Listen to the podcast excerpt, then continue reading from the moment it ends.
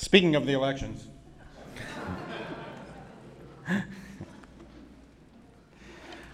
a year after World War I, William Butler Yeats wrote one of the great poems of the 20th century. Things fall apart. The center cannot hold. Mere anarchy is loosed upon the world. The blood dimmed tide is loosed. And everywhere the ceremony of innocence is drowned. The best lack all conviction, while the worst are full of passionate intensity. And what rough beast, its hour come round at last, slouches towards Bethlehem to be born? I've been thinking of Yeats this week his fear of the loss of common cause and collective confidence, his worries of unrest by war and social dislocation, and his anxiety that the center will not hold and mere anarchy loosed upon the world.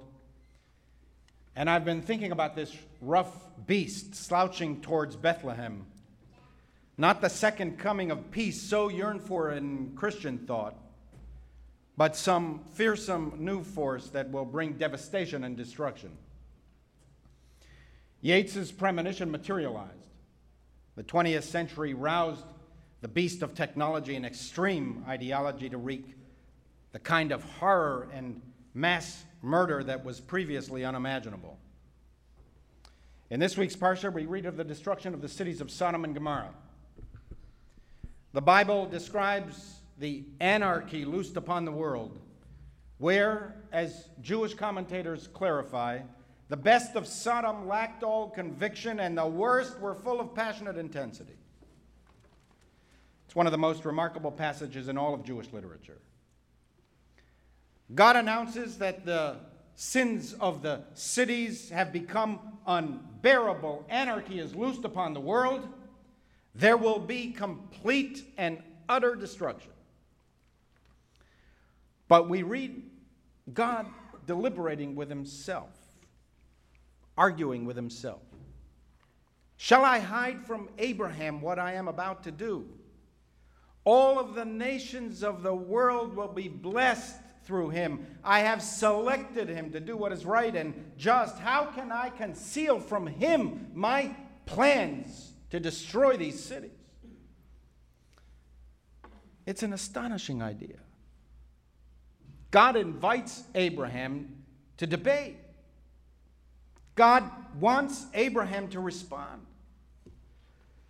God hopes that Abraham will not simply allow for the destruction of the cities, but will stand up even to God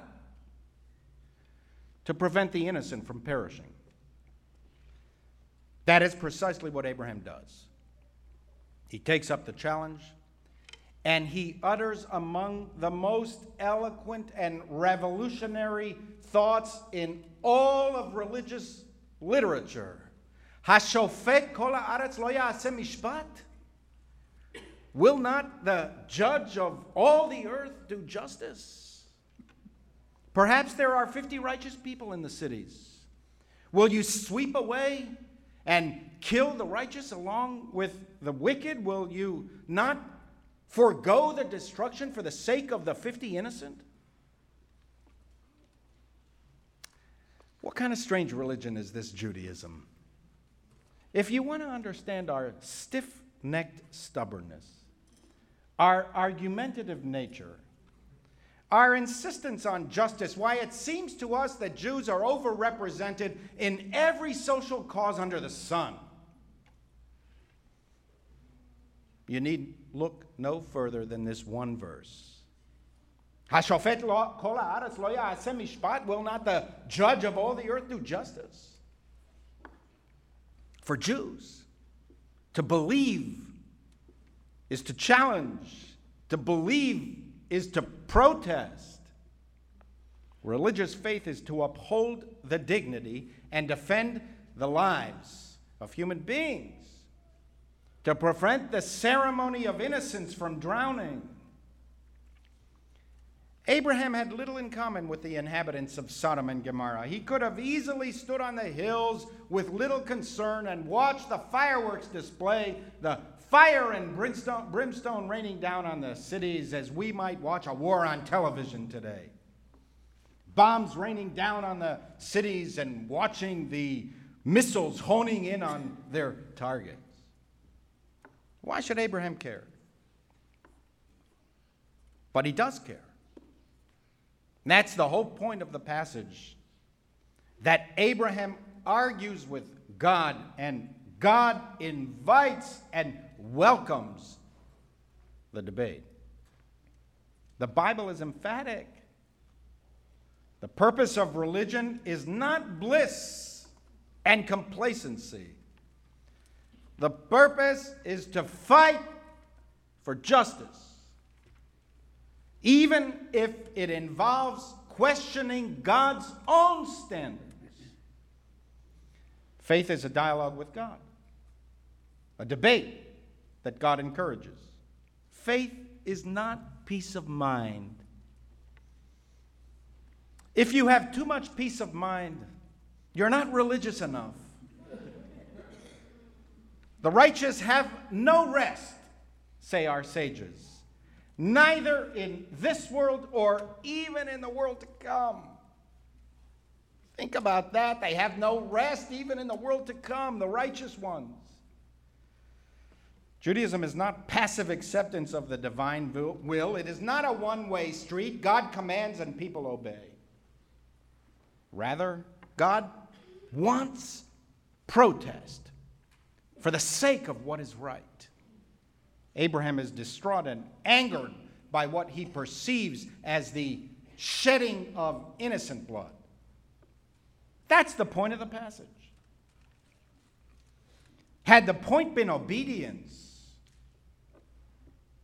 the outcome of the story would have been different.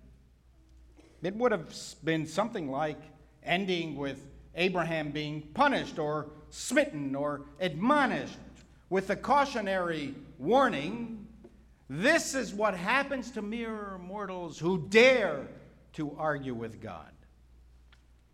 But it doesn't end that way. Sodom and Gomorrah are destroyed. But that's because there weren't any righteous people there. The center did not hold. Anarchy was loosed upon the cities. The point of religion is to prevent a slouching towards Sodom to stand up for truth, justice, righteousness, and hope, to stand up for others, to feel responsible for other human beings. That's the rationale of religion and the philosophy of the faithful. Before Abraham, human beings were characterized by shirking responsibility. From the very beginning, Adam blamed Eve, Eve blamed the snake. Cain didn't consider himself his brother Abel's keeper.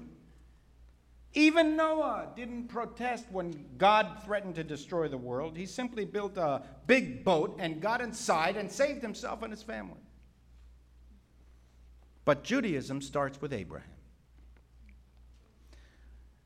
It might look sacrilegious to some arguing with God, but it's sacred religion to the Jews. The point of Judaism is to feel a kinship with all human beings, to protect the weak, to feel a sense of collective responsibility. God is searching not only for good people, but God is searching for good people who are willing to do justice, to act in the world even within a sea of injustice. Learn to do good, Isaiah insists. Seek justice, aid the oppressed, uphold the rights of the orphan, defend the cause of the widow. Note the language. Not study the philosophy of goodness. Do good. Not be concerned about justice. Seek justice. Pursue justice. Defend the weak. God empowers humanity. It is human beings who bring forth the hope for era of tranquility. We do not simply sit back and wait for the second coming of the Messiah. First of all, there is no second coming in Judaism. Because for Jews, the golden age hasn't arrived yet. It's still to come. And the way to bring it about is through human action, day after day, week after week, month after month, year after year, century after century of striving towards the light. Even 10 people can make a difference. Sodom and Gomorrah were eventually destroyed. But the implication of the Bible is that were there 10 righteous people, even 10 righteous people, the cities would have been spared. 10 people in an ocean of iniquity can turn the tide. For centuries, the sages debated what precisely were the sins of the people of Sodom and Gomorrah. The passage itself doesn't say. Most rabbis felt it had nothing to do with sexual behavior, as is common in other religious philosophies. It wasn't about sexual behavior, it was about social behavior. They murdered and they stole. They had perverse laws. Victims were penalized and perpetrators walked free. There was corruption. The prophet Ezekiel proclaims only this was the sin of Sodom and Gomorrah arrogance. She had plenty of bread and untroubled tranquility, yet Sodom did not support the poor and the needy. It's what Yeats feared a world where the best lack all conviction and the worst are full of passionate intensity, where there is no one to stand up for what is just and right only a slouching towards Sodom, each looking out from them for themselves, drowning in a sea of iniquity. Not enough to be righteous in your heart. You must be righteous on the street. As our sages teach, whoever can prevent his household from doing wrong and does not is punished for the sins of his household. Whoever can prevent his neighbors from doing wrong and does not is punished for the sins of his neighbors. Whoever can prevent the world from doing wrong and does not is punished for the wrongs of the world.